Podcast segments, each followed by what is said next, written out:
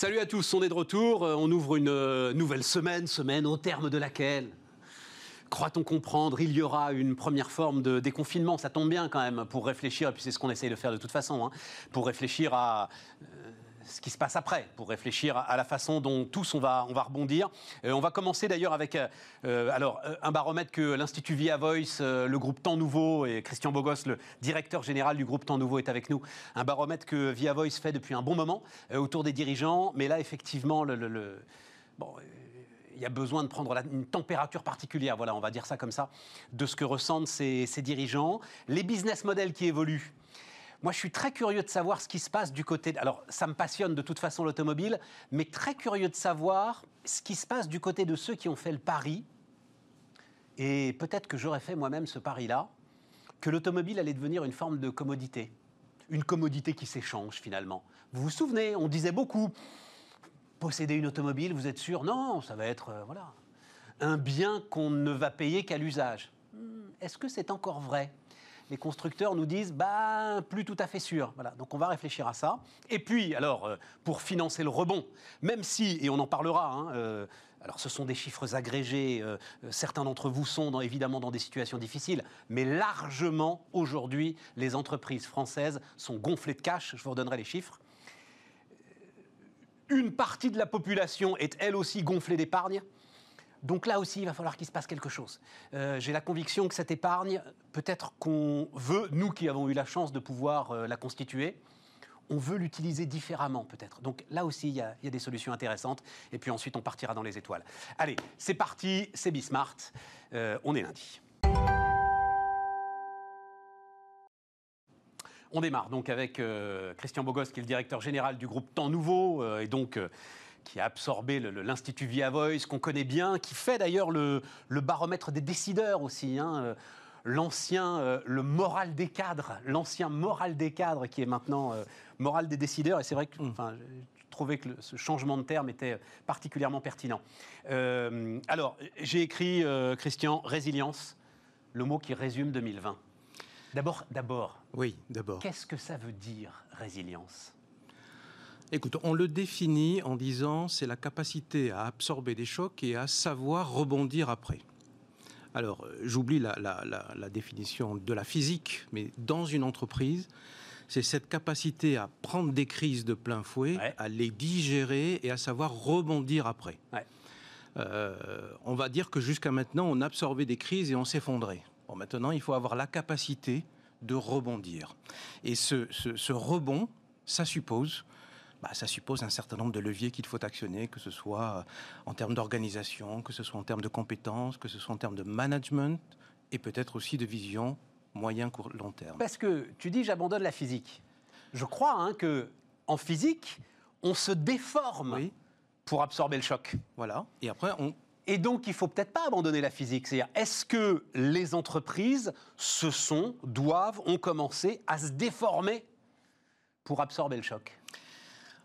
Alors, euh, oui, bien, bien évidemment. J'abandonne pas la physique. Je voulais dire, ne, je suis pas stricto, stricto sensu la définition de la physique. voilà, c'est ça. Première chose. Deuxième chose, est-ce qu'elles se déforment? Ce qui veut dire qu'avant elles étaient bien formées et maintenant elles sont déformées. Bon, voilà, on peut jouer, sur les mots. non, non, je comprends ce que tu dis, mais c'est très important ça aussi. Gardons ça de côté parce qu'on en reparlera. L'idée, c'est que je pense qu'on passe à, on devrait passer à une autre étape. Qu'est-ce qu'on constate dans le dernier baromètre? Que nous faisons pour l'exploratoire sur Prasteria Next. Alors, Via Voice fait beaucoup de baromètres. Celui-ci, il est, il est, centré sur le sujet de la résilience et de l'organisation. On en est à la deuxième vague. Euh, on a fait une première vague en juin, juste après le déconfinement. On s'était vu à cette époque. tu étais venu nous en parler. Où souvenons-nous? Déjà, les dirigeants disaient je vais mettre la résilience devant l'efficience. Ils avaient géré leur entreprise pour qu'elle soit le plus efficiente possible. La crise arrive. Bah, maintenant, il faut qu'elle soit plutôt résiliente d'abord et efficiente ensuite. Où en est-on aujourd'hui en septembre? Ce qui est fascinant, très intéressant, c'est qu'à l'époque, nous avions, à l'époque, au mois de juin, nous avions 45% des entreprises françaises qui disaient, bon, la résilience est important. Aujourd'hui, 76% des entreprises françaises disent, non seulement c'est important, mais c'est une obligation. Et parmi ces 76%, 60% l'ont déjà mis en place. Alors qu'est-ce que ça veut dire déjà mis en place? Elles ont commencé à modifier leur organisation. elles mettent un peu plus d'agilité. Alors, agilité, c'est un mot valise, on est d'accord, on peut y mettre ce qu'on veut. Mais quand même, il y a des organisations, on va dire, un peu plus souples pour s'adapter à, on va dire, un brouillard ambiant. Elles ont donné peut-être un peu plus de responsabilité, d'autonomie à, leurs équipes. Elles ont euh, peut-être aussi euh, euh, arrêté de réfléchir en silo. elles ont adapté leurs offres, elles ont adapté leurs prix, et surtout, pour 28% d'entre elles, et si je fais un focus sur les 1000 et les plus de 1000 salariés, c'est plus que pour 45% d'entre elles, elles vont développer un souci social, sociétal et environnemental. 25%. 45% des grandes entreprises. Ça veut dire quoi? Ça veut dire que sans doute cette conscience de l'impact que nous avons avec notre écosystème devient un sujet du dirigeant et non plus un sujet de la direction de la RSE. Comme, alors, euh, on le disait la semaine dernière, ce qui s'est passé avec le digital. Il y a 15 ans, le digital était un sujet des experts du digital. Tout à coup, il a irrigué toute l'entreprise. C'est la même chose avec, euh, avec le RSE. Mais je reviens sur tout ce que tu viens de dire, là, Christian, qui est passionnant. Il faudrait presque reprendre les items les uns après les autres. Parce que ça veut dire, donc, agilité. Oui. Ça va ensemble, en fait, tout ça, j'ai l'impression. Agilité, tu m'as dit, agilité, autonomie plus grande donnée aux collaborateurs. Ça, ça veut dire la confiance. Oui va devenir le mot-clé des ressources humaines, euh, Christian euh Plus que des ressources humaines, de l'entreprise. De l'entreprise. Confiance entre une entreprise et son client. Confiance entre un dirigeant, un manager et son collaborateur. Confiance entre une entreprise et ses partenaires, sous-traitants, euh, conseillers, etc. Donc on a un triptyque et on met la confiance au centre. S'il n'y a pas cette confiance, au moindre choc, tout s'effondre.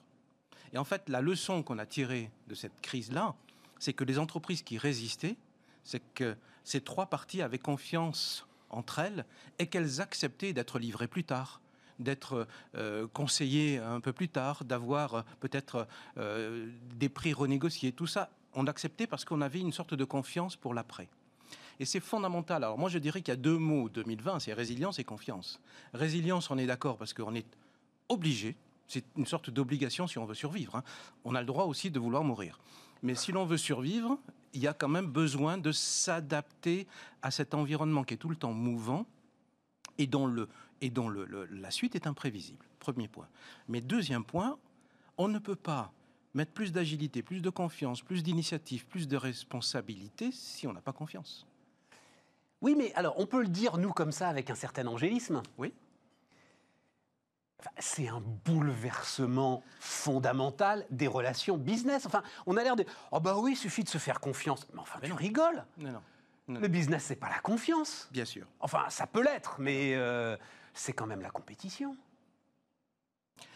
On, parle bien de la confiance au sein même d'un écosystème. Au sein même d'un écosystème, mais même au sein même d'un écosystème. Bien sûr, bien sûr, bien sûr. Des fournisseurs, il faut sans arrêt en réévaluer la performance, par exemple. C'est pour ça que je, moi, ce que je constate, alors c'est d'un point de vue plus personnel cette fois-ci, c'est qu'il y a peut-être un effet d'illusion ou un effet de loupe avec ce sujet de la résilience et de l'adaptabilité que mettent en place les entreprises aujourd'hui. Pourquoi? Parce que je ne sais pas encore, même si j'entends moi du glissement progressif dans les entreprises vers ce sujet, il n'y a pas une rupture nette avant, après. On est tous d'accord là-dessus. Le risque, c'est que cette période transitoire de crise ne soit qu'une période transitoire. Et qu'on se dise, on s'adapte pour passer la vague et on recommence comme avant. Je ne pense pas que tous les dirigeants pensent cela. Peut-être certains.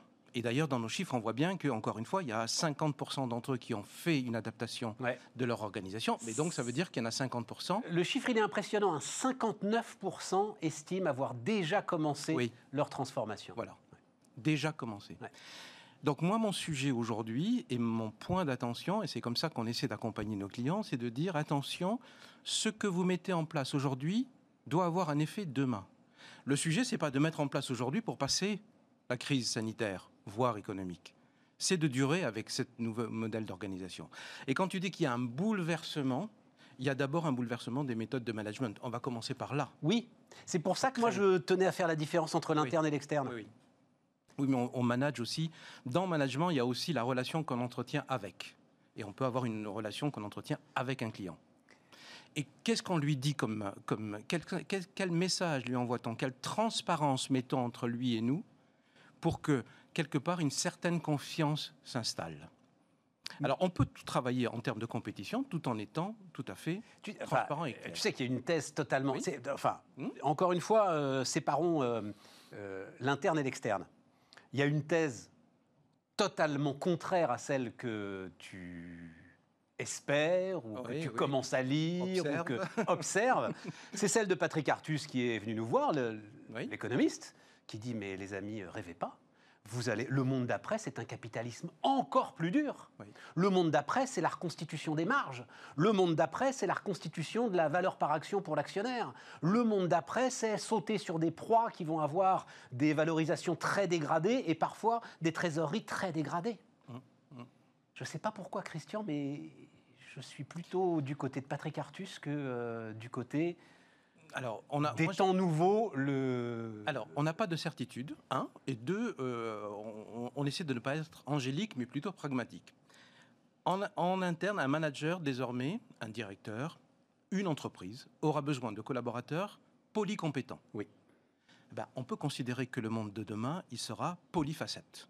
Ça veut dire qu'il peut y avoir ce que tu décris, Ouais, mais il peut y avoir ce que je décris. ouais. En même temps. Ouais, c'est ça. Pourquoi? Parce que, en fait, on- ce qu'on est en train d'installer aujourd'hui, je fais juste un focus sur la relation entre euh, une entreprise et ses propres collaborateurs pour que la machine continue à tourner. Tu vois qu'au début, dans le premier confinement, nous avions une sorte d'union nationale et on était tous transis, tétanisés. Le télétravail passait très bien, l'activité s'était ralentie et je pense qu'on était tous unis vers un objectif qui est il faut passer cette vague. Aujourd'hui, on sent que cette deuxième période, elle crée beaucoup plus de fatigue, elle crée beaucoup plus d'énervement, voire des révoltes un peu sourdes. On voit aussi que ces méthodes de management dont on a dit qu'elles vont totalement changer, bah, elles ont du mal à changer. Pourquoi? Euh, J'ai fait récemment une étude pour, pour un- un- une grande entreprise et, et on s'est rendu compte qu'il y avait une vraie différence entre le discours de la direction et le discours du manager euh, intermédiaire, opérationnel, le manager d'équipe. Et au milieu, il y a le collaborateur. Le, le- le dirigeant de l'entreprise. Différence, c'est-à-dire le- différence en- je- en- en- entre une direction générale pleine d'empathie et un manager qui dit les gars, vous avez un chiffre à faire à la fin de la journée. C'est à peu près ça. Ouais. Disons que le comité direction voit loin de l'agilité, de la polycompétence, de la confiance, de la résilience. Le manager de proximité, lui, il a la pression sur la fin du mois. Il faut quand même faire son chiffre, il faut que les gens travaillent. Et on voit que ce paradoxe-là, cet alignement-là, c'est le premier des sujets. Voilà. Tant qu'on n'a pas réglé ce premier, cet alignement-là, il ne peut pas y avoir de confiance. Donc, réglons déjà ce premier. euh, bon, et c'est pas facile parce que c'est des important ce que tu es en train de nous dire, nouveaux modes de management. Bah oui, mais ça veut dire qu'on est On loin commence du- par là. On est loin des temps nouveaux quand même. hein. Eh ben, heureusement, parce que enfin, heureusement, non, c'est- un mot inapproprié. Non, Non, la route tu- est longue, évidemment. Oui, c'est pour ça qu'on dit qu'il a, n'y a pas de grand soir. Moi, ce que j'entends, encore une fois, dans les entreprises, c'est des glissements progressifs vers ce sujet-là. Et ça peut demander du temps. Donc, moi, si j'ai un seul message à donner aux dirigeants, c'est ce que vous faites aujourd'hui doit être valable demain. Ne faites pas des choses aujourd'hui juste pour passer la crise en disant en 2021, chuit, on tourne la page et on recommence comme avant.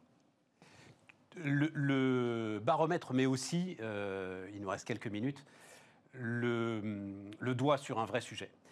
Une fracture euh, PME grand groupe euh, qui, euh, Sur l'accélération des investissements dans la transformation digitale. qui va aller croissante. Bon, il y a un problème de trésorerie au centre, évidemment. La question était, allez-vous accélérer les investissements dans la transformation digitale des entreprises? Trois quarts des plus de 1000 répondent oui, plus de 1000 salariés répondent oui. Seul un tiers des entre 20 et 99 salariés répondent oui. On parle bien de l'accélération de l'investissement, pas de l'investissement. Deux, deux phénomènes. Un, il y a un phénomène de trésorerie, évidemment. C'est que là, aujourd'hui, accélérer un, un investissement en transformation digitale, dont les effets seront un peu plus tard, c'est peut-être pas leur sujet. Leur sujet, c'est l'urgence, premier point. Deuxième point, il y a peut-être un problème de maturité et surtout un, il, faudra rompre un peu ce, ce code qui est de dire le digital remplace le physique. Et je pense qu'évidemment, on est tous d'accord, le monde de demain, c'est l'alliance des deux. Donc sûr. une entreprise peut tout à fait avoir un sujet numérique à la- avec un sujet tout à fait, euh, tout à fait physique. C'est un problème d'éducation euh, des, des grands dirigeants. Bon, et puis, euh, ma conviction, moi, c'est qu'il est tout à fait normal qu'un patron de PME dans le brouillard Oui, euh, soit le pied sur le frein. Bien Euh, sûr, on en reparlera. Voilà, Et puis, et puis il, il sauvegarde l'existant. et, et voilà, et il est prêt. sûr. Ah mais ça, alors ah oui, c'est ça que je voulais te citer, cette phrase formidable d'un Oui. patron industriel qui est venu me voir euh, il y a maintenant une dizaine de jours, qui me dit non mais attendez, euh, moi ma raison d'être finalement c'est d'être là. Ma raison d'être, c'est d'être là, de faire tourner mes usines et de servir mes parties prenantes. Oui. J'ai beaucoup aimé. Voilà. C'est oui. Votre raison d'être, c'est d'être là. Oui, oui, oui, absolument, absolument. Mais euh, On pourrait presque se dire que la vraie raison d'être, c'est d'être là et d'être toujours là. Oui, oui, voilà, c'est ça. Mais je pense que c'est euh, c'est ça qu'il euh, qu'il voulait dire. J'avais une dernière question, mais oui. Majoritairement, ceux que tu as interrogés ne croient pas à une simple fin de séquence, ce qui va nous amener sur les nouveaux business dont on va parler là dans la, la suite de l'émission. Tu ne crois pas On va pas refermer une parenthèse avec euh, les vaccins, le deuxième déconfinement, etc. Et tout. Il y a vraiment des transformations profondes. Ton sentiment, euh, Christian, en, C'est c'est- en c'est un quelques peu secondes? Oui, ben voilà, c'est ça. Encore une fois, un, euh, il n'y a pas de grand soir, disent-ils. Donc c'est pas en, en septembre, en janvier 2021, on va pas passer à une autre entreprise. Non. En revanche, il va y avoir des changements de comportement ici et là qui vont s'additionner, qui vont s'additionner, qui vont s'additionner Ouais, et qui vont faire que d'un coup, les choses vont changer et il n'y aura plus de retour en arrière. Ouais. Faut-il l'espérer tous les gains de d'agilité, Voilà. de confiance, de, Exactement. de Exactement. casser les silos, etc. Absolument. Il va falloir maintenir cette dynamique. Euh, merci Christian. Merci à toi. Le directeur général donc du groupe Temps Nouveau était notre premier invité sur Bismart. On repart les amis, et donc euh, transformation des business comme, euh, comme on le disait, avec Benoît Sino qui est le PDG de Wicard. Bonjour. Bonjour Benoît. On va raconter hein, euh, Wicard. Juste petit préambule. On en a déjà parlé d'ailleurs ensemble. Les géants de la location de voitures sont en train de s'effondrer. Ça, ça se confirme. C'est-à-dire, Hertz a été le premier grand groupe à faire faillite, enfin à se mettre sous la loi de protection des faillites aux États-Unis. Là, on apprend que Europcar n'arrive pas en fait, malgré des PGE, malgré un soutien public, euh, n'arrive pas à gérer sa dette et donc va sans doute être euh, repris en main directement par euh, ses créanciers. Parce qu'on se rend compte qu'il y a un, un modèle là pour les gros loueurs. Alors, est-ce qu'il est derrière nous? Est-ce que c'est juste une pause très très importante? En gros, c'est les loueurs qui dépendent du voyage. hein. Je parle sous le contrôle de Benoît. Euh, T'hésites pas, Benoît, hein, si, tu me, si, si je dis des, des bêtises. Euh, donc, qui dépendent du voyage. Il n'y a plus de voyage, donc euh, ils s'effondrent. Mais pour qu'ils s'effondrent euh, avec une telle force, c'est que derrière, je pense qu'il y a des sacrées interrogations quand même sur leur business model. Et puis, il y a des loueurs plus petits. Jean-Luc Puerto Salaver, le fondateur d'Ucar, Ada avant, toute son histoire, lui, dans la location de voiture. hein.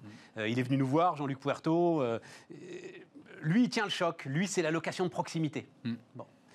Euh, et on arrive bah, sur Wicar. Tu te considères d'ailleurs comme, un- comme faisant partie de ce secteur de la location de voiture, euh, Benoît? Nous, on se considère comme faisant partie du secteur de la mobilité en général, hein, et de, de- de proposer une solution à nos utilisateurs pour avoir un accès simple à une voiture qui n'est pas la leur Ouais. Pour euh, un quelconque déplacement. en C'est mobilité, location de voiture, économie collaborative. C'est un espèce de triptyque là que tu mets comme ça. C'est mobilité, accès au véhicule par la consommation collaborative dans une modalité qui ressemble à la location de voiture, mais voilà, qui est avant tout l'accès au véhicule de votre voisin. Alors c'est une dynamique, donc ça date de 2013-2014, Tout à The fait, Wicar 2000 oui, fin 2012, début 2013. ouais. J'ai été revoir, donc euh, financé au départ par euh, Marc Simoncini. Exact. Voilà. hein, Exact. euh, en fait, je- bah oui, tu connais ça par cœur parce que tu étais au début. Non, mais juste, je le dis d'un mot parce que j'ai été regarder ça pour préparer Mhm. cette interview. Euh, donc, en fait, ils avaient une grande plateforme de services partagés qui s'appelait Ziloc. Tout à fait. Et il y avait une telle demande autour de l'automobile qu'ils ont fait une sorte de spin-off. Oui, de parce que de l'automobile. Voilà. Oui, parce que l'automobile, c'est pas la, c'est pas la perceuse en fait. L'automobile, euh, on prend la route, il faut qu'on s'assure et tout ça. Donc l'animal était un petit peu différent de tout ce que faisait Ziloc par ailleurs, qui était l'objet du quotidien. Et donc il a paru effectivement pertinent de sortir les voitures de Ziloc et d'en faire une société à part entière qui se focalisait sur la voiture. Ouais, mais il y avait une grosse demande aussi. Il y avait une grosse demande, oui, bien sûr. euh, Oui, tout à fait. Oui, à cette sûr. époque. Et donc, c'était cette dynamique dans laquelle, en gros, l'automobile euh, allait devenir une commodité. Un service. Un service. Ouais, mais un service, c'est même une commodité, finalement. Bon, voilà. On aurait une sorte de. Bah, euh, Bolloré euh, et euh, ses autolibres, c'était un peu ça, voilà. On avait l'automobile générique. Il se trouve que Jacques Aschenbrois, le patron de Valeo, Mm. euh, était à ta place la semaine dernière et il dit Eh ben, ça, c'est peut-être terminé ou on va peut-être en revenir.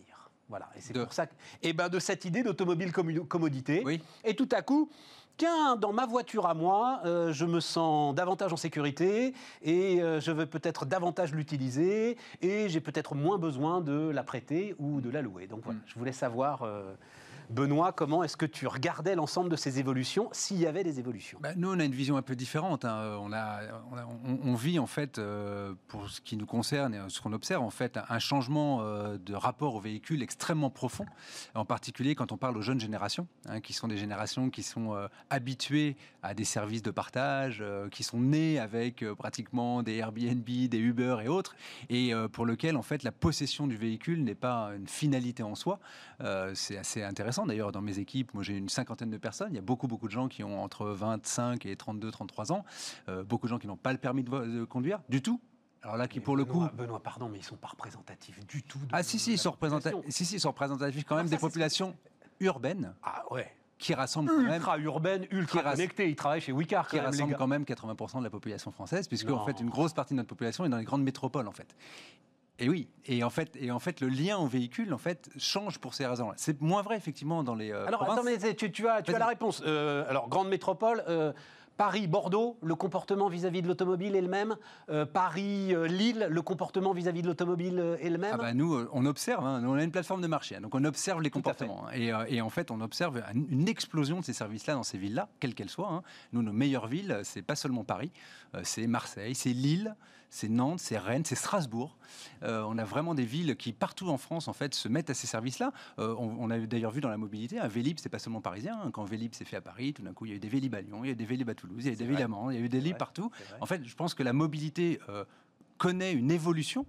Peut-être une révolution, je ne sais pas si on peut aller sur ce mot-là, mais en l'occurrence une évolution qui fait d'ailleurs même que euh, des services comme Autolib d'il y a quelques années sont des services qui sont peut-être même déjà un peu passés. hein. D'ailleurs, nous, euh, Wicar, on ne se positionne pas vraiment sur le- la location à l'heure de voitures en Bah, ville. c'est Pourquoi fini Autolib. Attends, Exact. j'ai pas rêvé. C'est Oui, mais pas seulement parce que Autolib, mais parce que aussi beaucoup, beaucoup de services de mobilité alternatifs sont apparus depuis ces années Autolib, en fait, que ce soit Uber, que ce soit les scooters électriques, les vélos électriques, la trottinette électrique, etc. Combien Et sont donc- rentables? Peu, euh, Ah. mais, euh, peu, Parce mais que si même- Autolib s'est arrêté, c'est qu'à un moment, Bolloré en avait assez de payer euh, des dizaines de millions d'euros euh, tous les Tout ans pour euh, faire le compte d'exploitation. Tout à fait, tout à fait. Mais il, est- il était aussi face à un modèle économique qui potentiellement structurellement n'était pas forcément rentable. Ouais. L'autopartage est un, est, un, est un modèle de mobilité qui est extrêmement compliqué. D'ailleurs, parlait tout à l'heure de la location traditionnelle. Ce sont tous des modèles avec des coûts fixes élevés. Euh, hein, les loueurs traditionnels ont de un voitures, problème. hein. ils ont un coût de possession de la voiture. Vous parliez d'Europecar, je disais leur, leur rapport annuel il y a deux ans. Je crois qu'ils ont un demi-milliard de dollars de coût de possession de la flotte. De chaque gestion de stock. Et ça, je ne compte pas ensuite les agences, les salaires des agents, etc. etc. Donc c'est un modèle de coût fixe. Euh, nous, on, se- on essaie de se positionner. Et d'ailleurs, effectivement, dans la mobilité, c'est pareil. hein. quand, on a, quand on a vu en partage des voitures, c'est c'est compliqué, en fait, euh, l'autopartage. Par contre, le partage de trottinettes, je pense que c'est des modèles qui peuvent être effectivement rentables. Pourquoi? Parce que l'actif Moins cher en gestion de stock, tu veux dire? Mais surtout, l'actif n'est pas cher. L'actif n'est pas cher, mais sa Du durée de vie est courte. Mais sa durée de vie est courte. Mais le rapport, en fait, entre les 5 euros qu'on va payer pour quelques minutes de, de trottinette et les 50 euros du coût de la trottinette, c'est-à-dire pratiquement 10% de son prix, euh, on ne peut pas faire, en fait, une location de voiture qui coûte 10% du prix de la voiture. C'est pas possible. Donc, en fait, on a un rapport entre la valeur générée par la mise en location et le coût de l'actif qui est de 1, de 1 à 100, en fait, quand on passe de la trottinette à la voiture. C'est super intéressant le chiffre que tu viens de donner. C'est un vrai chiffre ou c'est euh, une C'est 50 euros aujourd'hui. euh, Enfin, Lime. les, euh, les, les, les- comment, les chiffres qui courent sur ce marché-là, c'est effectivement C'est 50 des euros la trottinettes qui trottinette. sont, qui sont pas chères en fait. Et au final, quand on loue une trottinette, on s'aperçoit assez vite qu'on a vite fait d'y mettre 3, 4, 5, 6 euros euh, pour un trajet qui va euh, du 15e arrondissement euh, au, au- au 20e arrondissement par exemple. Donc je pense que Et donc la- en, en 10 trajets, on a payé la trottinette. En fait. bah, en l'occurrence, en l'occurrence, Ah, le rapport, si redoutable. vous voulez, entre le- la valeur qu'on arrive à générer avec une location et le coût de l'actif n'a absolument rien à voir avec ce qu'on a pu connaître, par exemple, dans les années Autolib. Euh, je pense qu'effectivement, la location traditionnelle a ce même problématique, c'est-à-dire qu'ils sont obligés d'acheter de l'actif pour ensuite le mettre à louer. Nous, on parie sur euh, quelque chose qui est complètement différent, qui est euh, une, une meilleure efficience de la consommation de la voiture par le partage. En fait. Euh, alors, j'assume de dire maintenant, on ne le disait pas encore beaucoup il y a 2-3 ans, mais qu'on on considère aujourd'hui qu'il y a trop de voitures en France. Alors, je sais que je ne vais pas me faire que des amis, hein, mais si on regarde un petit peu les, les patterns d'usage de la voiture, leur taux de disponibilité, leur coût d'achat, etc., honnêtement, on pourrait faire la même chose avec 20 millions de voitures. On en a 40 millions aujourd'hui. On pourrait avoir 20 millions de voitures et faire exactement le même nombre de trajets, le même nombre de kilomètres par an, etc. Sauf qu'effectivement, on a une culture historiquement de la possession de ce véhicule, hein, qui pour beaucoup d'entre nous dort euh, très très souvent euh, toute la semaine au parking hein, avant de partir au week-end. Accessoirement une industrie. Hein. Et accessoirement une industrie, bien évidemment. Mais Non, parce que la révolution que tu portes, c'est pas seulement une révolution d'usage. Bien sûr, c'est une révolution industrielle. mais, mais j'allais dire, on, peut, on peut on peut embrasser euh, l'évolution et les révolutions industrielles, ou on peut euh, résister, mais je, pense qu'on va vers ça. Ce qui, me fait dire d'ailleurs, Benoît, je me rends compte, tout ça est passionnant, hein, on a le temps, mais je me rends compte, en fait, on n'a pas précisé, parce que comme si tout le monde savait ce qu'était Wicar. Wicar, l'idée, c'est que vous louez pendant quelques heures la voiture d'un particulier. Exactement. Et que Wicar est la plateforme, en fait, qui euh, permet cet échange avec euh, des conditions d'assurance, Exactement. des conditions de sécurité et des conditions contractuelles. Un protocole sanitaire qui a été euh, Alors, effectivement, on, renforcé. On, accompagne nos propriétaires aujourd'hui qui sont très à l'écoute, hein, parce qu'effectivement, nous, en ce moment, le Covid, hein, on, dit, on, dit, souvent, il y, a des, sociétés qui ont un bon Covid, puis il y un mauvais Covid. Non, un mauvais Covid. C'est pour ça que tu es là. je me disais peut-être que le modèle, en fait, est challengé parce que j'ai plus envie de monter dans la voiture d'un inconnu. Par contre, et ça, c'est pour le coup, euh, les chiffres sont là à l'appui aussi, on a fait un été exceptionnel. C'est-à-dire que ce facteur qui consiste à dire exceptionnel. oui, mais euh, la, la, seule différence, c'est qu'on n'avait pas de limitation d'actifs. C'est-à-dire que les loueurs, en fait, comme effectivement ils ont eu un problème pendant le premier confinement, ne se sont pas équipés pour l'été. Donc ils sont restés plutôt sur leurs 20-25 000 voitures de, de, l'hiver. Et en fait, quand est arrivé l'été, ben, en fait, ils étaient en retour de stock tout de suite. Absolument. En fait, nous, la, demande était là et l'offre était là également. Donc en fait, on a fait un excellent été avec extrêmement peu de gens qui nous disaient on a peur de monter dans la voiture d'un autre. Par contre, effectivement, on jouait un rôle d'accompagnement extrêmement fort auprès des propriétaires qui eux aussi n'avaient pas loué leur voiture depuis deux ou trois mois. Hein. Il y a beaucoup de propriétaires qui les louent parce qu'ils ont besoin d'un petit complément de revenu, parce qu'ils ont besoin de payer leur assurance, parce que, parce que voilà, ils ont une deuxième voiture qui dort. Et donc, ils étaient extrêmement à l'écoute et on les a accompagnés dans la mise en place dans leur véhicule, effectivement, d'un protocole sanitaire, de, de, gel hydroalcoolique dans les boîtes à gants, de, voilà, d'un petit, petit tour de véhicule et éventuellement d'un petit recleaning avec le locataire qui allait prendre la voiture. Donc, en fait, on les accompagnait. effectivement, ça a extrêmement bien marché. Et tout ça se passe euh, parfaitement bien ça s'est passé extrêmement bien. Euh, extrêmement pour donner un chiffre, on, fait, on, a fait, on a fait 80% de plus de locations à l'été 2020 qu'à l'été 2019. C'était une explosion. Euh, je, ah pense que, je, pense, je, pense, que là, ça invalide la réflexion avec laquelle je commençais cet entretien. C'est pour ça que je donne le chiffre. En fait, euh, ça a été une explosion. Et je pense que, en fait, ce qui s'est passé, c'est que la voiture est quand même restée euh, le, moyen de mobilité perçu comme le plus sûr. C'est-à-dire qu'on euh, nous disait tous, euh, tenez-vous éloigné de tout le monde, mettez des masques, ne serrez les mains à personne, etc. C'était compliqué de s'asseoir dans un train juste à côté de quelqu'un avec ce langage-là. Et effectivement, la voiture m'a permettait de partir en vacances en famille. C'est peut-être la même famille. même, Benoît, c'est alors, mais c'est la liberté hein, quand même l'automobile. C'est également la liberté. Et alors, ce qui est très intéressant, c'est qu'on peut. J'improvise mes vacances. Exactement. Euh, c'est quand même beaucoup plus simple d'improviser avec une automobile. Exactement. Et dans des périodes, encore une fois, de Covid, quand même, je pars en vacances dans la voiture avec les mêmes personnes avec lesquelles j'étais confiné. Oui. J'étais dans le même appartement pendant trois mois. Oui. Je suis dans la même voiture. Beaucoup plus dangereux. Oui. Et en fait, on part comme ça. Et on a connu effectivement un, été excellentissime euh, avec énormément de demandes, euh, y compris des demandes de dernière minute hein, de gens qui s'organisaient. Marc Simoncini, il disait, donc euh, toujours 2013, donc pour le coup, il s'était pas gouré parce que ce que tu décris là, il le décrivait parfaitement. Et il disait on veut une voiture à louer dans chaque rue de France. Oui. Est-ce que alors l'objectif est atteint Mais, Marc avait raison. Il y a combien le parc aujourd'hui On a 35 000 voitures aujourd'hui sur la plateforme, hein, donc, euh, donc ça fait encore très longtemps qu'on existe, hein, mais on croit, ça, ça, croît assez régulièrement. Alors ce qui est encore très intéressant, c'est que nous, ça ne nous coûtera rien d'en avoir 400 000. Hein, euh, oui, oui, c'est ça. En l'occurrence, euh, voilà.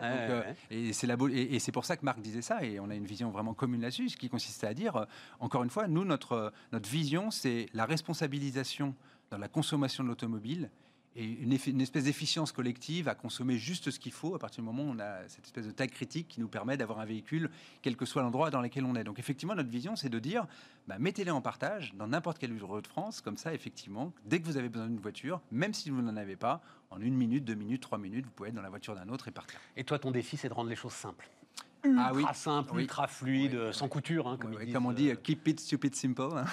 voilà, c'est ça. Et, effectivement, toute la complexité, c'est dans cette simplicité-là. Alors, j'ai une question, tu n'es pas obligé, hein, mais quand même, parce que je réfléchissais au truc. Donc, aujourd'hui, c'est la SNCF qui est propriétaire de, de Wicar. SNCF a investi en 2015 dans Wicar, oui. Enfin, ils sont propriétaires, ils ont 100% mhm. du capital. Euh, ils étaient majoritaires, oui, tout à fait. Ah oui, c'est ça. Mhm. Et ah, il y a encore un peu de part. Ah bah euh, oui, les managers. D'accord. Ah bah oui. oui. Très, très bien, hein, bravo. Selon cette, cette phrase que j'adorais de Guillaume Pépi, euh, la SNCF transporte les gens de gare en gare. Ces ballots, les gens n'habitent pas dans les gares.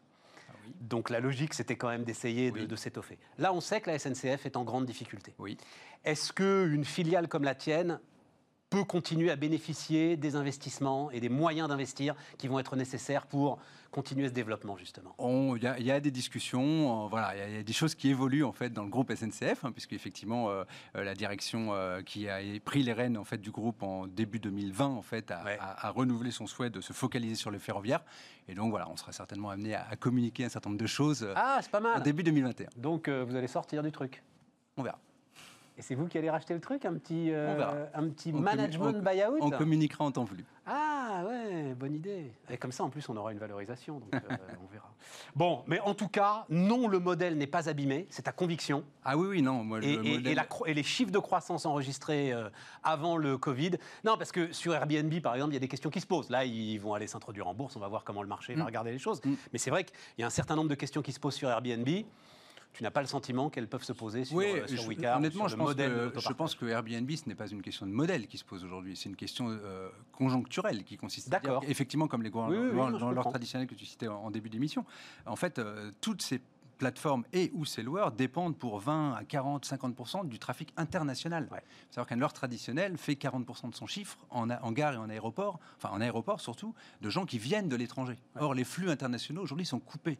Donc la problématique conjoncturelle de ces, de ces, euh, et circonstancielle de ces structures-là, c'est qu'effectivement, structurellement, on leur a enlevé 40% de leur chiffre d'affaires et ils ne savent pas quand on leur rendra. Euh, le modèle en tant que tel, lui, tient. Euh, Airbnb a montré son modèle depuis toujours. C'est maintenant une société rentable et ils, ont mis, ils ont mis un peu de temps, ils ont levé pas mal d'argent. Mais en l'occurrence, c'est effectivement des modèles qui sont des modèles qui, qui, qui- qui sont basés sur la taille critique. Euh, par contre, effectivement, on a circonstanciellement, là, conjoncturellement, euh, une, une étape à passer qui est quand même pas facile, hein, parce que je pense que pour Airbnb, c'est compliqué aujourd'hui de ne plus avoir aucun international, euh, de Paris qui va en New York, de New York qui vient à Paris. Ils sont comme toi, ils sont asset light, enfin relativement light. Oui, alors nous, on a une chance quand même, c'est qu'effectivement, on est vraiment on le est haut encore franco-français. Ouais. Et en fait, du coup, euh, ben, quand ça a redémarré, en fait, on a récupéré tous nos volumes. Euh, donc, euh, on, on allait lancer l'Espagne au moment du premier confinement et on a Oups. levé le doigt. et maintenant, on attend de savoir quand est-ce qu'on réappuie sur le bouton. Très bien. Bon, ben, j'attends euh, l'annonce du management buyout euh, de Wicar, Mais hein, euh, Benoît. tout, tu le remarqueras.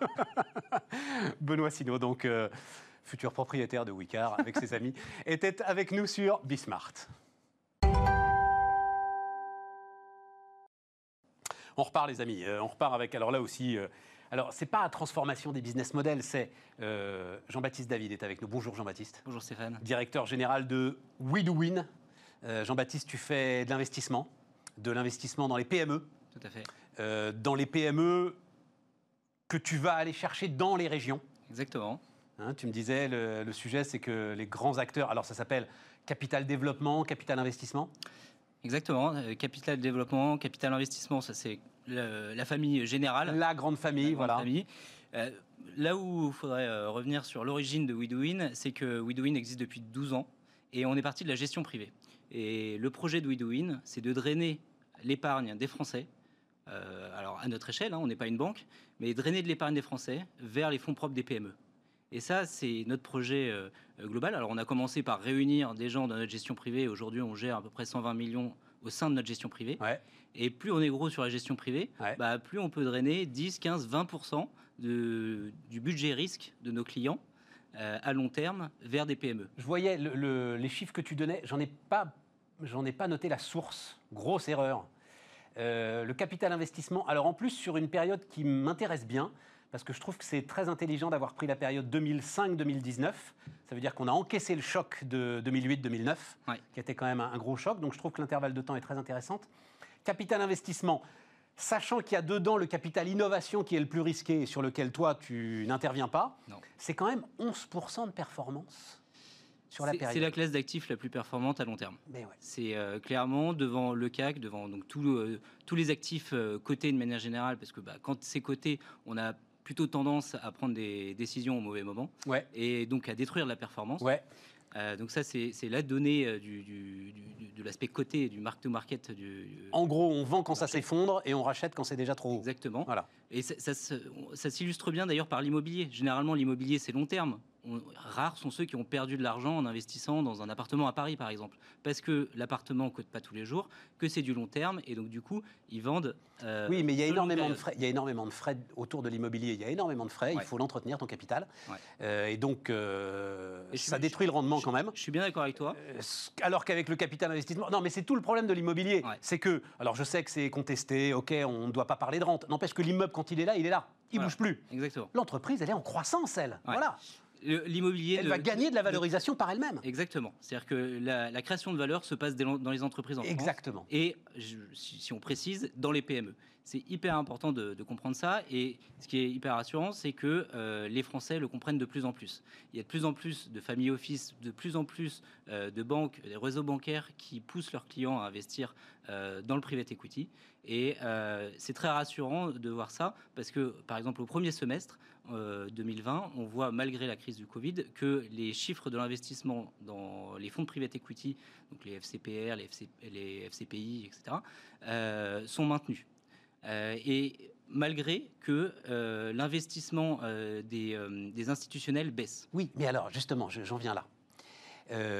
On a, alors ceux, les privilégiés, on a bien compris, hein, sans doute, 20% de la population qui gagne le mieux sa vie, a accumulé une épargne forcée Ouais. durant le premier confinement, euh, qu'on va pas dépenser. Euh, on va pas aller trois ou quatre fois au restaurant. Euh, non, c'est pas possible. On mangera toujours que trois fois par jour. On a augmenté la capacité d'épargne. Et clair. voilà. Et, et- et- et néanmoins, je pense qu'on a tous conscience qu'elle est un petit peu particulière Ouais.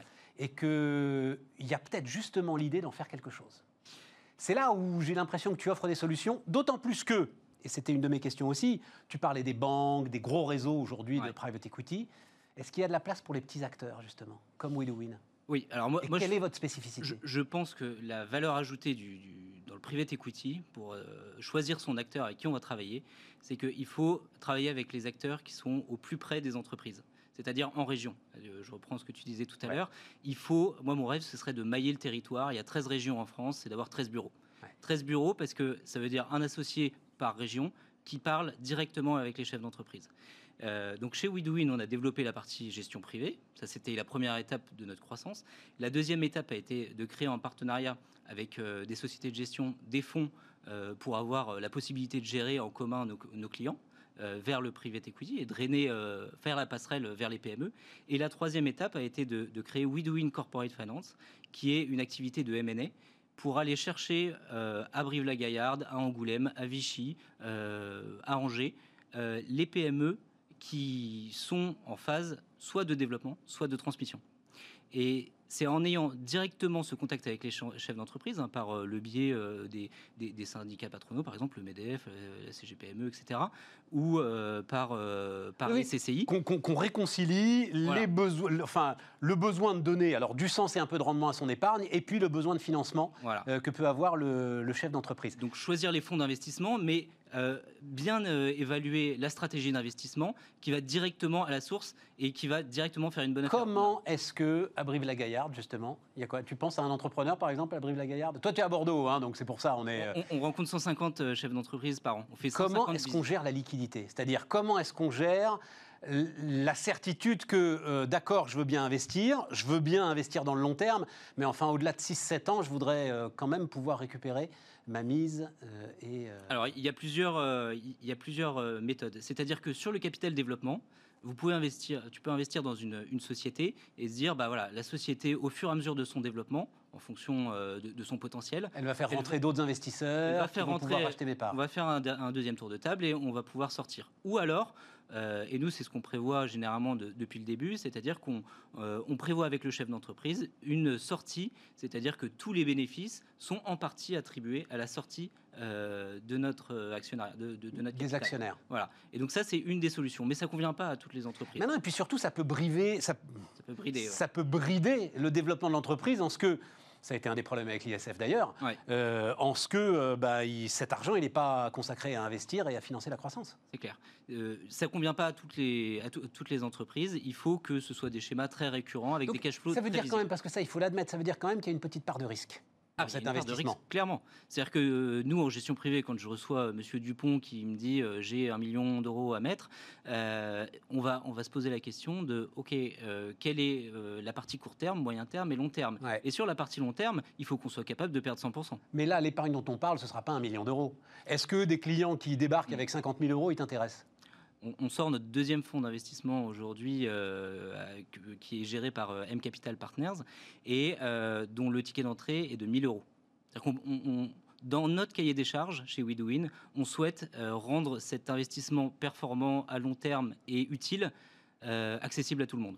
Ça, c'est hyper important. Et, à bonne entendeur, tous les, euh, tous les banquiers, tous les conseillers en gestion de patrimoine, tous les familles office qui cherchent une solution packagée avec une équipe de quatre personnes qui va chercher en région le chef d'entreprise et qui va financer soit son développement, soit sa transmission pour un repreneur chef d'entreprise qui part à la retraite, par exemple, ou qui, euh, veut se reconvertir. Ou... 1000 euros, pour le coup, c'est pas beau. Enfin, alors BPI France a fait euh, 1500, je crois que c'est, je crois que c'est 5000 euros. Je crois que c'est 5000 euros. 5000 euros, ouais.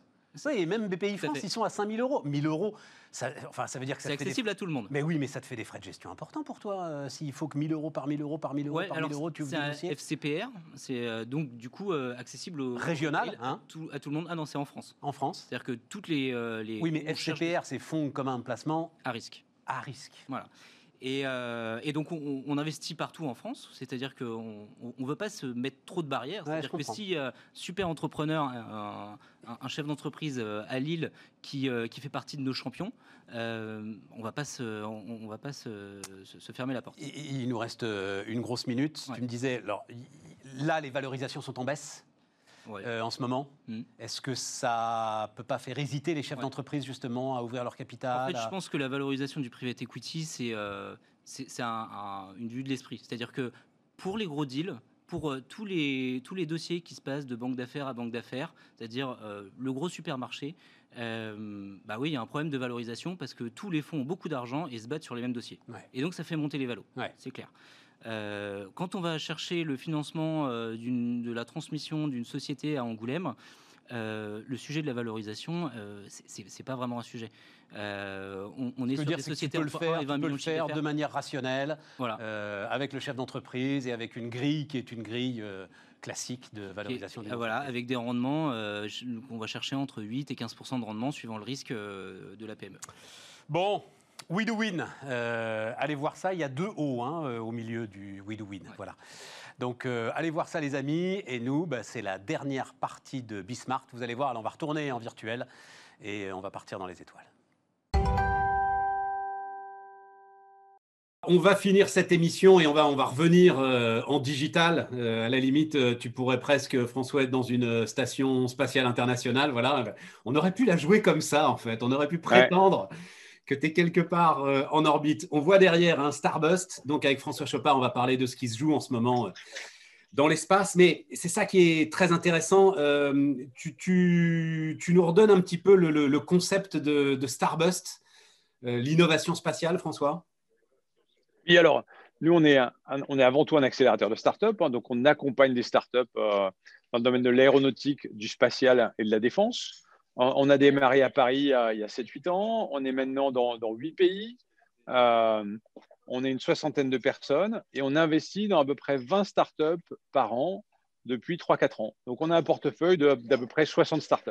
Et, pour bien comprendre, vous êtes le lien entre euh, les grands groupes qui sont quand même le cœur de ce qui se joue sur l'aéro et sur le spatial, et puis justement les innovateurs qui peuvent leur apporter des petits éléments pour, euh, pour progresser C'est un peu ça, c'est, ça le sujet? Alors oui, on a démarré en accompagnant les grands groupes, euh, mais de, plus en plus, on travaille directement, alors plutôt dans le militaire et dans le spatial, avec les agences ou les armées. Hein. donc, on a gagné il y a deux ans un gros contrat avec la DGA et on les alimente en permanence en start-up, mais on a gagné aussi des gros contrats avec l'US Air Force, avec la NASA et d'autres agences américaines. Et et, l'US Air Force, euh, on, va, on, va, parler un peu, un peu des Américains, mais voilà, investi, ou donne des contrats à plus de 1000 startups euh, quasiment par an. Euh, elle a pour vocation à, mettre plusieurs millions dans, dans 300 d'entre elles, et ainsi de suite, pour former et pour faire émerger les futurs SpaceX. alors, c'est et, l'agence, j'imagine, c'est cette fameuse DARPA là, dont on parle régulièrement. Non, non, le concept de DARPA, c'est un autre concept. La, DGA a créé l'AID, l'Agence d'innovation de défense. Ouais. ils sont une centaine de personnes. Ils ont récupéré les, budgets de, de, la DGA pour la préparation du futur. Et au sein de cette agence, ils ont une cellule qui s'appelle le Innovation Defense Lab, hein, qu'on héberge dans nos bureaux. Donc, rue Ballard, pas très loin de la DGA, euh, on, a, on, a, investi un, immeuble de 7 étages. Deux de ces étages-là sont consacrés à cette, euh, Innovation Defense Lab. Et c'est là où ils animent des workshops, des séminaires et ils rencontrent les startups françaises et européennes. Et alors, j'imagine c'est tous les domaines, c'est-à-dire, enfin, euh, j'essayais de réfléchir là pendant que tu présentais le truc, les, les, les domaines startups qui peuvent intéresser l'armement. il, y a, enfin, il y a des domaines privilégiés quand même? Ben, on, nous, on s'est concentré sur tout ce qui volait. Hein, donc, mais, ça, va, ça va du drone, hein, hein, plus ou moins lourd. Euh, donc, donc les drones, c'est des drones d'observation qui peuvent servir de relais de communication, qui peuvent faire du, transport de, euh, de, de marchandises ou de logistique. Euh, on voit de plus en plus les voitures volantes. et donc ça, c'est... Sérieux? Ah, C'est très sérieux une des startups de la Silicon Valley vient de lever 600 millions de dollars auprès de Toyota Venture parce que un certain nombre de constructeurs automobiles considèrent que ça pourrait être le véhicule de transport de demain. Donc, donc c'est très sérieux. Euh, et c'est qu'un exemple. Aux États-Unis, on va retrouver beaucoup de, startups qui développent des avions supersoniques. et, donc, il y en a une qui vient de faire rouler son, prototype avec deux personnes. Euh, comment ça se passe, François? Parce que c'est là où euh, il y a toujours un, y a un truc que j'ai du mal à comprendre. Les enjeux dont tu parles là sont des enjeux considérables qui nécessitent des milliards d'investissements. Donc, euh, ça, c'est pas à l'échelle même, même d'une grosse start-up. Donc, où se fait le, où se fait le lien? Comment est-ce que, à un moment, en gros, elles deviennent Elon Musk, euh, puisque c'est ça un peu le sujet qui revient assez régulièrement quand on discute avec toi? Mais typiquement, si, on regarde, si on fait un, parallèle avec la voiture autonome, ouais. Hein, on a vu un certain nombre de startups émerger aux États-Unis et se faire racheter pour euh, plusieurs milliards par Google avec, avec Waymo, Cruise avec General Motors, euh, Tesla rachète des petites boîtes. Hein, donc, D'accord. Donc, Waymo, par exemple, c'est le prototype de la boîte qui démarre, qui peut encore démarrer dans un garage, on va le dire comme ça, sur pourtant euh, de l'innovation fondamentale, et qui, euh, à un moment, effectivement, va se faire racheter par un grand groupe. Et c'est là que se fait le pont. Dans, un domaine comme le exactement dans un domaine comme le spatial, on a une, de nos startups euh, qui, qui, qui est passée par l'accélérateur il y a trois ans, qui développait un troisième étage de fusée et qui s'introduit en bourse en janvier à 1 milliard d'euros. Hein euh, troisième étage de fusée, ça veut dire quoi, François? Je ne comprends pas. Troisième étage de fusée. C'est-à-dire que tu vois, dans, ta fusée, aujourd'hui, tu as deux étages. Le, troisième, c'est la coiffe dans lequel tu mets tes satellites. Eux, ils ont développé un véhicule que tu mets là-dedans, sur lequel tu greffes plein de satellites. Et une fois qu'ils sont libérés, ils vont déposer les petits satellites sur leur orbite précise. Ils sont associés avec SpaceX euh, et ils ont développé un énorme marché. Parce que SpaceX définit, enfin, positionne un, endroit, lâche un satellite à un seul endroit dans l'espace. Ouais. Mais ça, et ça intéresse le plus gros satellite. Les autres, ils ont envie d'aller ailleurs. Surtout qu'on nous dit que euh, l'heure est au mini-satellite, justement. Exactement. Et les fusées comme SpaceX ou même Ariane 6 ne sont, pas équipés pour ça. En fait, ils sont, sont équipés historiquement pour, livrer, pour mettre en, orbite un ou deux satellites euh, à des orbites précises. Là, quand on, quand envoie 50 ou 100, la possibilité d'avoir un, véhicule supplémentaire, pas trop cher, qui va les déposer euh, de manière assez, précise, euh, ça a autant de valeur que SpaceX. Alors euh, allons dans l'espace, puisque maintenant qu'on a vu les voitures volantes, les, pistes de recherche qui sont les plus intéressantes pour toi. Ben, tout ce qui tout ce qui tout ce qui va à trait au service dans l'espace. Hein, aujourd'hui, on a beaucoup de satellites, on va en avoir plus, et donc pouvoir les ravitailler, pouvoir les réparer. Euh, la, station spatiale, aujourd'hui, on en a une. Euh, je considère que dans, dans 10 ans, on en aura beaucoup plus. Euh, il y a un élément qui va changer beaucoup de choses, c'est que SpaceX, aujourd'hui, ils ont une fusée qui s'appelle Falcon 9, qui est déjà beaucoup moins chère que tout le monde.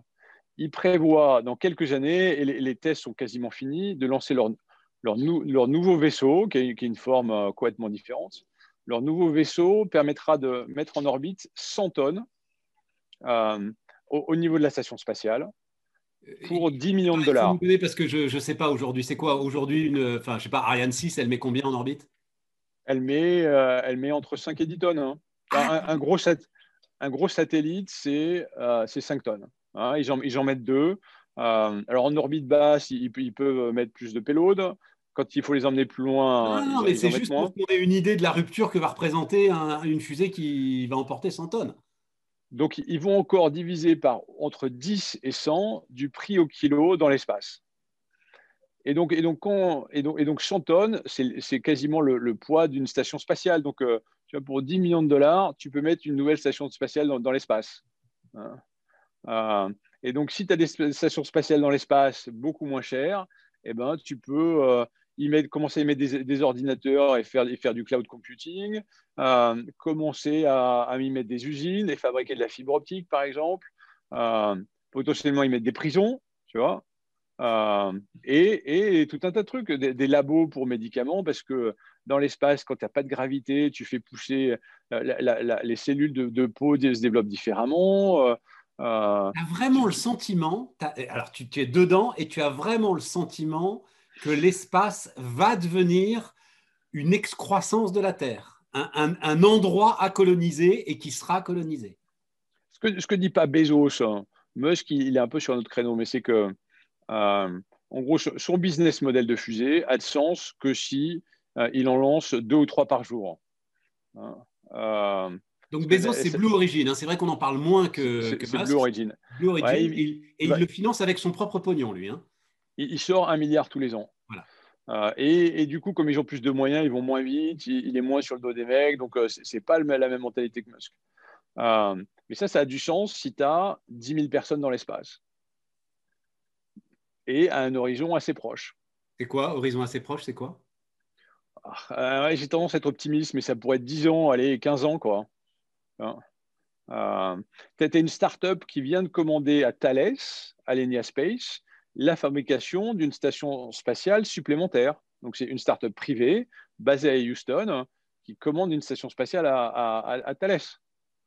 Hein, c'est ça la réalité. Hein. non, non, mais je, je, c'est impressionnant. C'est beaucoup plus. En fait, ce que tu me dis là, je trouvais beaucoup plus intéressant finalement que la colonisation de Mars, tu vois, que, le, que ce dont on parle assez régulièrement, l'histoire d'aller sur Mars, aller sur là. Non, 10 000 personnes, euh, pas très très loin.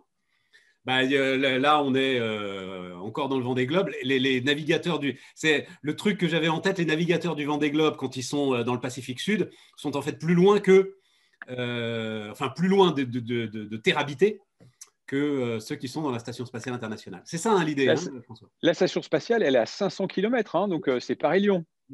Eh euh, et, tu vois, les, Russes récemment ont battu un record en, optimisant certaines trajectoires entre le moment où tu décolles et tu arrives dans la, Station spatiale. Auparavant, pour bien arriver, il fallait faire 2-3 tours de la Terre, et donc tu mettais plutôt 6 ou 7 heures. ils y sont arrivés en 2-3 heures. Euh, et tu Tom, Cruise. Au-delà, au-delà du délire là qu'on peut. Enfin bon, Ça peut être efficace.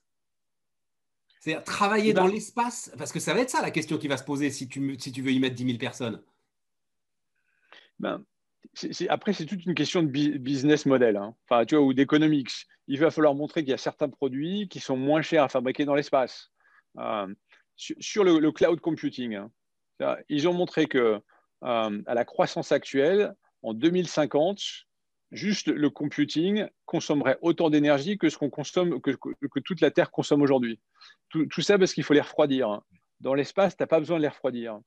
Euh, on améliore les, liens de communication et donc euh, on, va, pouvoir délocaliser, non pas en Chine, mais dans l'espace, un certain nombre de trucs qui, qui, polluent, qui nous dérangent. si, si tu as autant de stations spatiales dans l'espace, alors le, mining d'astéroïdes a du sens. Donc tu peux envoyer des vaisseaux avec de l'eau pour quasi. Et c'est un coût quasiment nul en fait. Hein. tu les envoies sur une astéroïde, tu ramènes tous les minerais que tu veux, hop, et, tu, les redescends, tu les traites. Hein. donc, donc ça veut dire que tu n'as plus besoin d'abîmer la Terre, entre guillemets. Ça veut dire que CO2, tu, tu peux le produire dans l'espace. parce que tous les mômes ont toujours rêvé de l'espace et que euh, c'est peut-être aujourd'hui que beaucoup, beaucoup de, gamins ou d'adolescents aujourd'hui peuvent se dire Ouais, là, sérieusement, euh, on peut faire quelque chose dans l'espace. Euh, François, parce que le temps tourne très vite quand même. On est encore dans la course, nous, Européens? L'Europe, c'est compliqué. D'une part, d'un point de vue de budget. Hein, si on compare le budget de l'Agence spatiale européenne, alors certes, ils l'ont augmenté, un coup il l'augmente, un, coup il le, diminue, mais on est encore dans un ratio de 3 ou 4 avec la NASA. Hein, donc c'est compliqué, sachant qu'aux États-Unis, euh, l'US Air Force, son budget spatial est deux fois supérieur à la NASA. Mais, mais ça, on n'en parle pas. Alors, avec la création de la Space Force, ça devient un peu, un peu plus apparent, mais donc en termes de budget, on, est quand même très loin et, c'est embêtant. Ce qui se passe aussi dans l'espace, c'est que tu as, une vraie course entre les Américains et les Chinois. Euh, par, peur de, dominance chinoise, les Américains investissent énormément. On est, on est repassé dans une, pas une guerre froide, mais, mais quasi, euh, plus avec les Russes, mais avec les Chinois. C'est la raison pour laquelle le, spatial décolle. Hein. C'est la commande militaire euh, tirée par la, concurrence chinoise. et comme tu le disais, euh, Jeff Bezos, il sort un milliard du jour au lendemain. Euh, Ariane Espace, pour qu'ils aient le même milliard, il faut euh, 4 ou 5 sommets européens. C'est ça le sujet, euh, François Mais Après, on pourrait avoir un Bernard Arnault qui, sort un milliard de, dollars de sa, de sa, fortune, mais on, on a, en France, on n'a pas les mêmes family office, on n'a pas les mecs, les, les, mecs n'ont pas, pas, la même genre, intérêt. Il y, avait la Gardère, il n'y en a plus. Euh, ben, c'est ce qui nous manque. Bon, Merci François. Ouais, vas-y, tu voulais euh, rajouter un truc? Non, non. Et après, nous, nous, bah, nous Starburst, on est contents. Euh, on, partait d'une vision. Moi, quand j'ai démarré Starburst il y a 7-8 ans, euh, tout le monde me traitait de fou. les startups aéronautiques, les cycles longs, c'était impossible. Ce qu'on est en train de voir là, c'est que entre le moment où la startup se crée et où elle s'introduit en bourse de manière liquide, c'est-à-dire que les investisseurs peuvent reprendre leur mise, il se passe 4 ans et on fait x30. Hein. Et donc, ça veut dire qu'il va y avoir de plus en plus de liquidités et de plus en plus d'investisseurs qui vont s'intéresser à l'espace, plutôt aux États-Unis, mais euh, on va essayer de faire la, même chose en France. Euh, et, du coup, on est sur un emballement qu'on a encore du mal à envisager. François Chopard, donc, était avec nous pour euh, terminer cette. Euh, bah, on a derrière toi quand même une étoile avec. On voit juste Île-de-France, tu vois, donc on se dit, allez. il, y a une carte à jouer. il y a une carte à jouer. C'est des bons partenaires. Hein. C'était Bismarck, les amis, et euh, on se retrouve demain.